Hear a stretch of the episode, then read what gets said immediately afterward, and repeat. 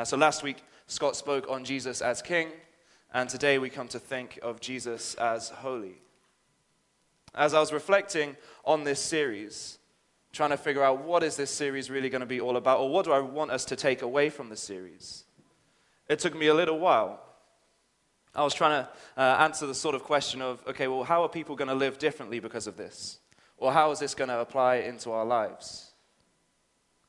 But I kept coming back to realizing that this series might be a little different to others, and it might not be about that.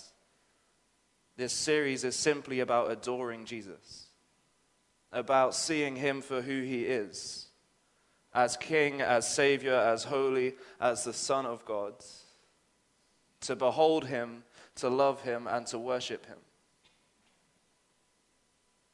It's a series that uh, really makes me realize just how insufficient my words are to paint an accurate picture of how wonderful Jesus is. I hope that we'll get a glimpse of him. I hope that we'll see him as holy as we journey through this together. But it also gives me a great hope that there will come a day where we will not see him insufficiently, but we will see him so beautifully and perfectly and wonderfully. That Jesus, in all his holiness, will be standing right before us. As Mary, as the other characters in our story could have said. Uh, to look at Jesus as holy, we're going to read a few verses from Luke chapter 2. So if you have a Bible, please open it there. Uh, if you have a church Bible or you would like a church Bible, uh, you're on page 857. Uh, there's some church Bibles at the back if you need. We're going to read Luke 2 21 to 24. Uh, if you have an ESV, there's unhelpfully a little title in the middle of our uh, in the middle of our passage. Some translations will put that title before verse 21. Uh, when Luke wrote it, there was no such title. we Luke 2 21 to 24. And at the end of eight days, when he was circumcised, he was called Jesus, the name given by the angel before he was conceived in the womb. And when the time came for their purification, according to the law of Moses, they brought him up to Jerusalem to present him to the Lord. As it is written in the law of the Lord, every male who first opens the womb shall be called holy to the Lord, and to offer a sacrifice according to what it is said in the law of the Lord a pair of turtle doves, or two young pigeons. Amen. As we think on Jesus as holy, I want us to just uh, have a very simple definition of holy in our minds to start with. Uh, very literally, it just means to be set apart. Uh, now, at Christmas time, it's one of the easiest times to consider Jesus as holy because we treat Christmas as a holy time in that it is set apart from the rest of the year. Uh, we know this, we all uh, do things at Christmas time that we don't do at any other time of year. Uh, we have traditions that we hold on to. We have uh, things in our home, Christmas decorations, trees, glasses, plates, and all that, that are just for Christmas.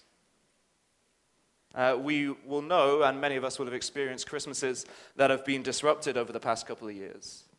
And one of the really sad parts of that is missing out on traditions that we've held on to for so long.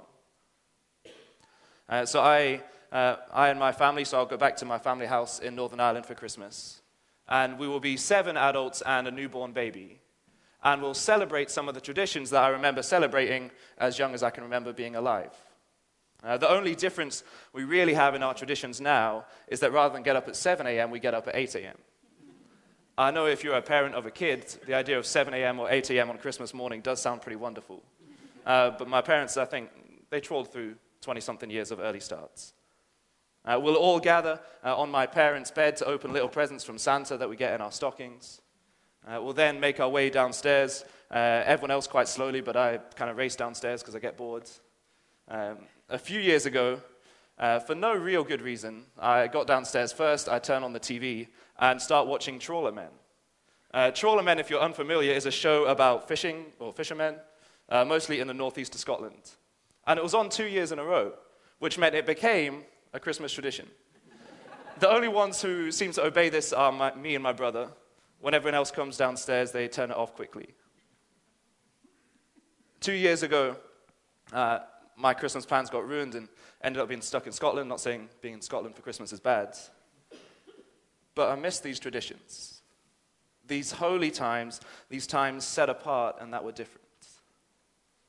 I think all of us, even the most rational among us, enjoy that sense of something that is holy, that is different to the rest of the year, different to everyday life, something to look forward to, to enjoy, and to behold. If we all have that longing for that which is holy, then Jesus is the one to answer and fulfill that longing. As we'll see in our short passage, this Jesus is the Holy One that we need and that are waiting for.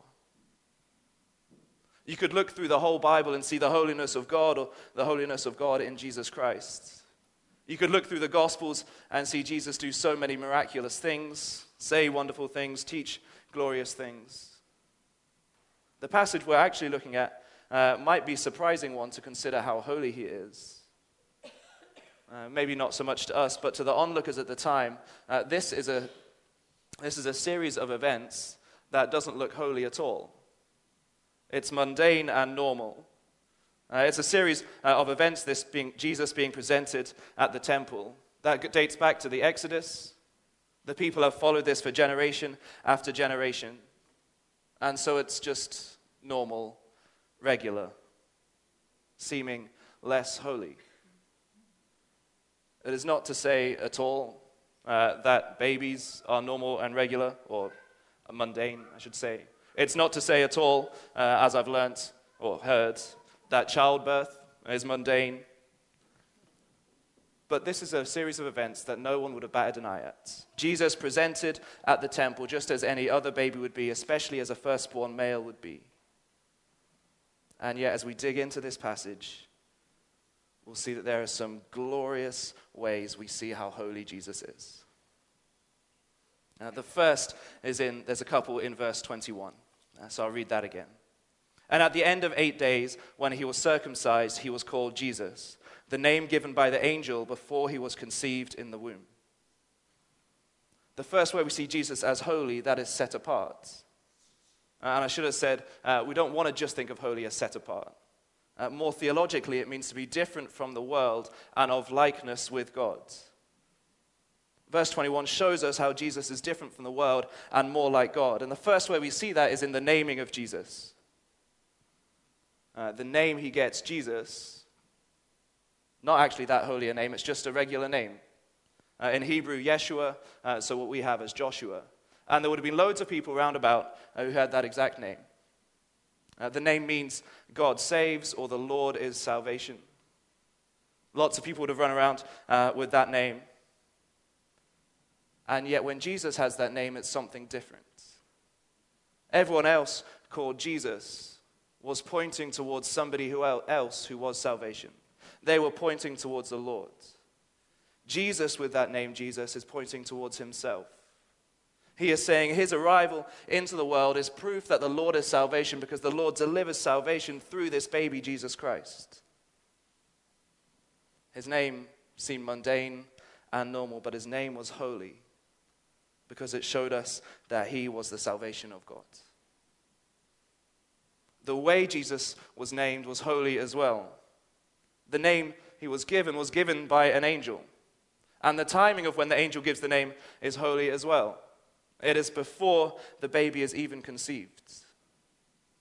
Uh, now, you for years uh, before potentially having kids might have had baby names in mind. Uh, I made the mistake as a 10 year old of naively promising a couple of my friends I would name my future kids after them. if I have a boy, they have to be called Junior. If I have a girl, it's got to be called Sophia. But this is an angel who goes to Mary before Mary knows that she's going to have a baby and gives her this name. They wouldn't have even known until the baby was born whether the baby would be male or female, yet the angel knew when the baby would be born, who it would be, and what he should be called. The other way we see Jesus as holy in verse 21 is as we consider uh, who conceived him. He was not conceived like any other, he was conceived by the Holy Spirit. And though, uh, and though as men and women may give birth simply to men and women, the Holy Spirit begets our Holy Son. A holy one. Though in Adam all die because all sin, though all humans born are tainted with the mark of sin that entered the world with Adam and Eve, this baby is different. It is not tainted by sin, it is holy like God. The Holy Spirit, who was there hovering over the waters in creation, who we will worship in heaven forever, is the one who has conceived this baby Jesus. He is unlike any other who has gone before. This Jesus is holy given the name the Lord is salvation, given its name by an angel, conceived by the Holy Spirit. A holy, perfect, and different God. Yet his arrival to earth just looks like anyone else's. Born in a stable to a struggling family, born to a nation that had undergone generations of persecution born to those who are hurting and struggling and in desperate needs. For many, as you approach Christmas, I imagine that there's some feelings of trepidation. This might be the first Christmas you've had without a particular loved one in the family. This might be a Christmas where it's a choice between heating the house or buying presents for the kids. There may be painful memories of Christmas long ago that still come around for us again this Christmas. Perhaps Christmas is just such a busy time that you feel like there's no opportunity to enjoy it. That as you see the joy and expectation and excitement around you, you can't quite match up to those feelings yourself as you think on Christmas. It is to you, because it is to all of us that this baby Jesus, this holy God, comes. To you and for you to say that those feelings of hurt and trepidation do not need to stay. Because the one who is holy, the one who loves you, the one who made you, the one who will be with you forevermore has been born to you. The holy God is close. He is your friend this Christmas. Let's move on to verses 22 to 24, and I'll read them again. And when the time came for their purification according to the law of Moses, they brought him up to Jerusalem to present him to the Lord. As it is written in the law of the Lord, every male who first opens the womb shall be called holy to the Lord.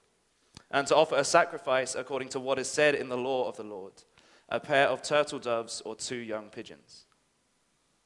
Uh, these are some legal details that uh, people had to go through, especially after the firstborn son. Uh, the reason Luke includes them uh, unlike some of the other authors, is that Luke's audience is Gentiles, that is non Jews, so they would have been less familiar with all the practices of the Jewish people. Uh, luckily for us, we are in the same boat, so it's also useful that he points us to them.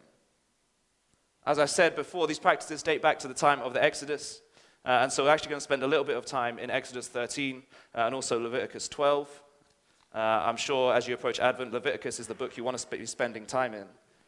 But it actually points us to some really beautiful pictures of what it is for Jesus to be born and what it is for Jesus to be presented like this. The first detail uh, we need to get is the quote that Luke has in verse 23. Uh, this is from Exodus 13. I'm going to read Exodus 13, 11 to 16. It's going to come up on the screen, uh, so you don't need to turn there. Uh, this is Moses speaking to the people. When the Lord brings you into the land of the Canaanites, as he swore to you and your fathers, and shall give it to you. You shall set apart to the Lord all that first opens the womb. All the firstborn of your animals that are males shall be the Lord's. Every firstborn of a donkey you shall redeem with a lamb, or if, not, if you will not redeem it, you shall break its neck. Every firstborn of man among your sons you shall redeem. And when in time to come your son asks you, What does this mean?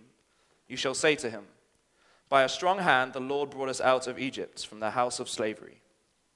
For when Pharaoh stubbornly refused to let us go, the Lord killed all the firstborn in the land of Egypt, both the firstborn of man and the firstborn of animals.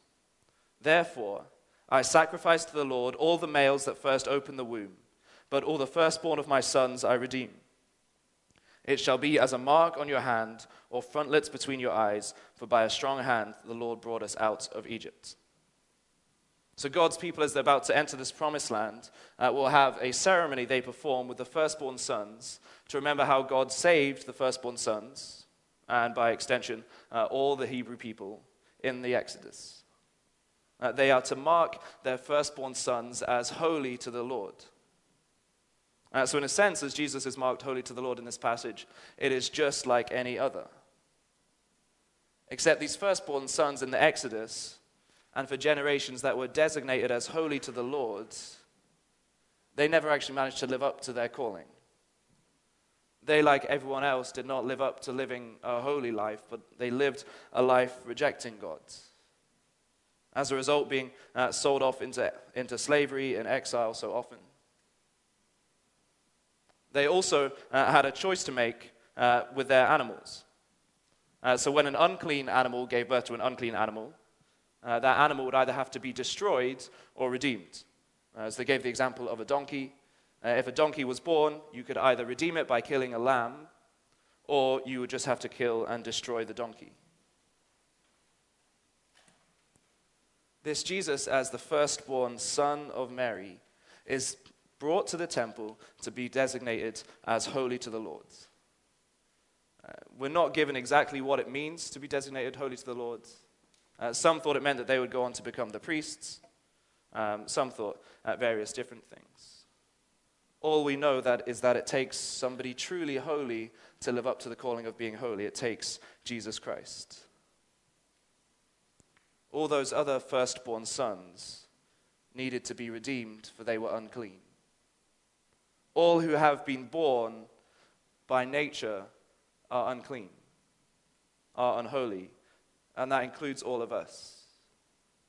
Tainted and marred by sin, walking in sin, in need, just like they were, of being redeemed. The firstborn who need redeemed receive their redemption by the gift of the firstborn Redeemer, Jesus Christ. It was the blood of the Lamb that saved the firstborn sons in the Exodus. And for us, it is the, it is the blood of the Lamb that redeems us, God's people. Not just the firstborn sons, um, sons among us, but all of us who would come to Christ receive our redemption by the blood of the Lamb. This baby that was born to Mary, who would grow up to go to the cross for our sins and for her sins. We are all, by nature, unclean, unholy but by the blood of the Lamb we are redeemed and can claim the title of being a holy people. Before we even get to that picture of redemption at the cross, we see Jesus making a holy people, even in the story we read from Luke. This Jesus who is holy makes a holy people. And the first person he makes holy is his mother, Mary. Uh, we're gonna, uh, I'm just going to read a couple verses from Leviticus. This is in reference to uh, verse 24. Uh, this is Leviticus 12:4, and this is a passage detailing what happens after childbirth. A woman uh, was declared unclean by the law uh, for a certain period of time. T- Leviticus 12:4, also on the screen, details that for us. Then she shall continue for 33 days in the blood of her purifying. She shall not touch anything holy, nor come into the sanctuary until the days of her purifying are completed.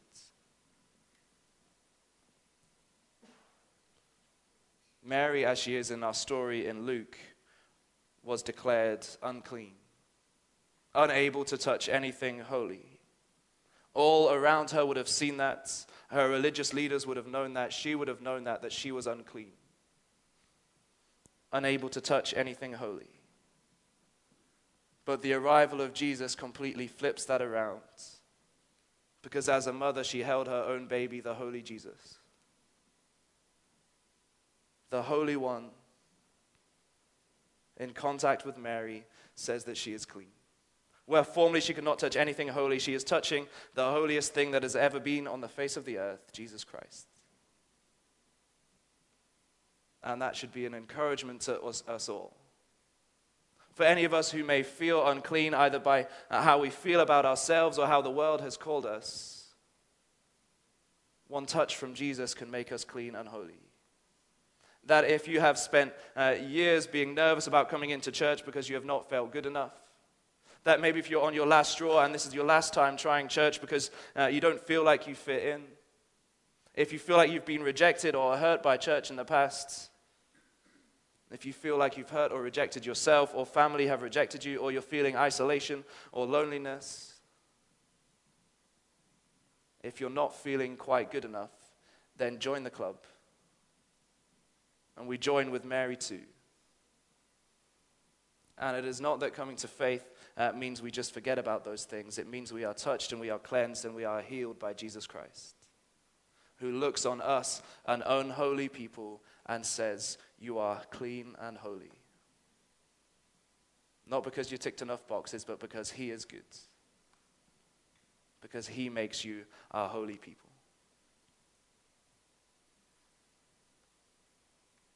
What Mary brought to the Lord was a couple of sacrifices uh, for atonement a pair of turtle doves or two young pigeons. Uh, this was also uh, an act described in Leviticus, and so we read Leviticus 12, verse 8, which will also come up on the screen. Leviticus 12, 8.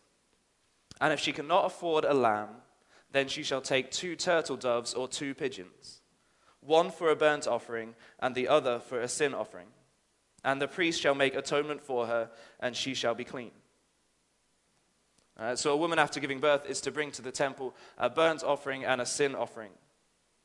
Ideally, uh, as it says in our passage, that would be a lamb. Uh, but for those who could not afford a lamb, there was a concession given. Uh, God, uh, we often think of God as He gave the law as being a harsh God who's restricting His people. Uh, but we see clearly in the law that God is always giving concessions to uh, those in need.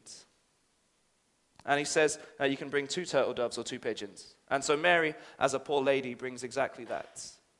She is to bring her sacrifice to the Lord to make atonement. And she did that. She thought she was doing that by bringing these two birds with her. What she didn't realize if she was carrying the birds in one arm, that in her other arm was the true sacrifice for atonement, her son Jesus. She may not have realized that he was the one who would truly atone for her, for the sins that she did to bring her back to God.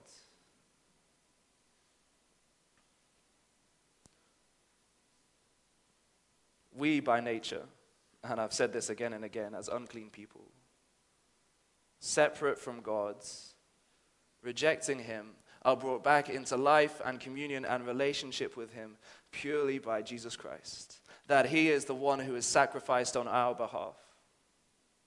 They brought a, a lamb to sacrifice because the lamb was innocent and unblemished.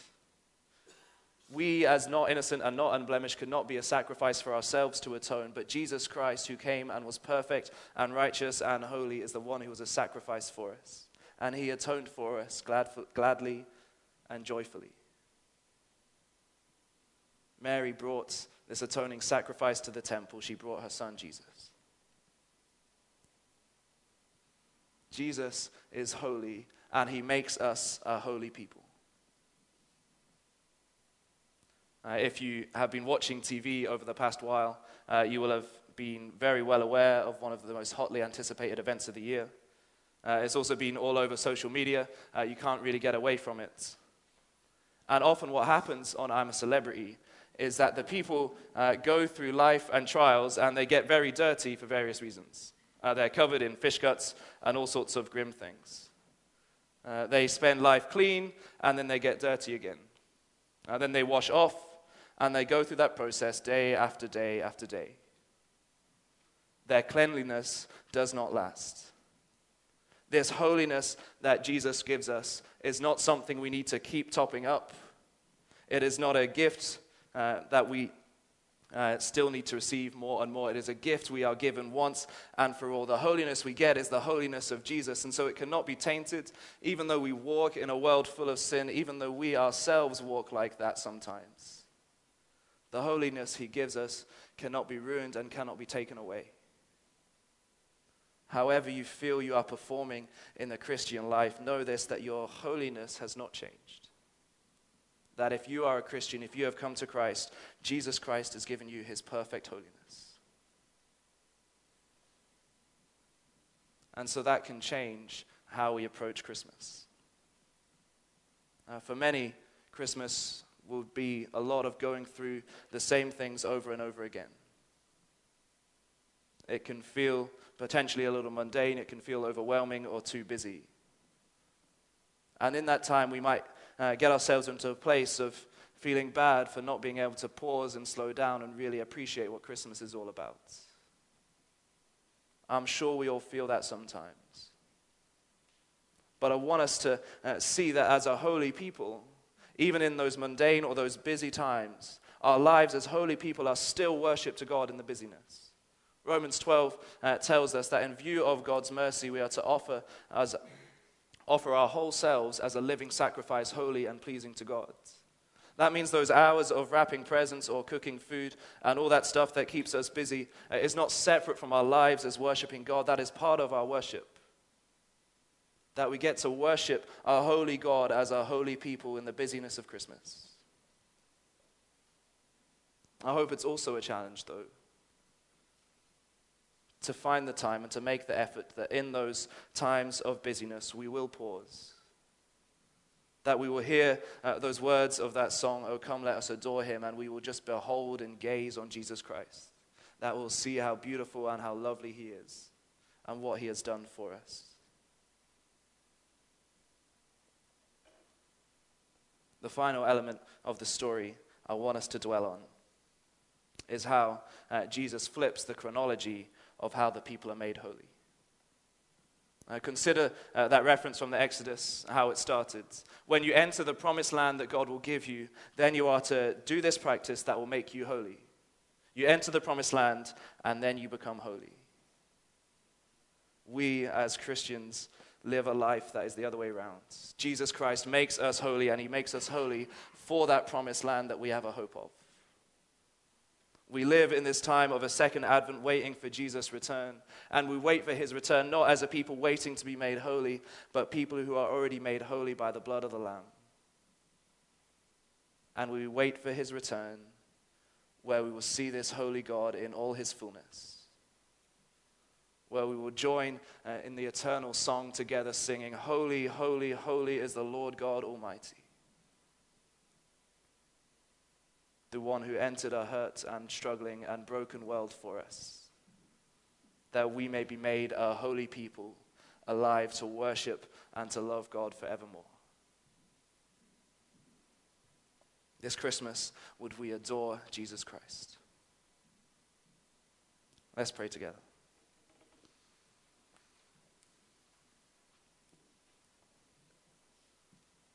Lord, we recognize you as our holy God.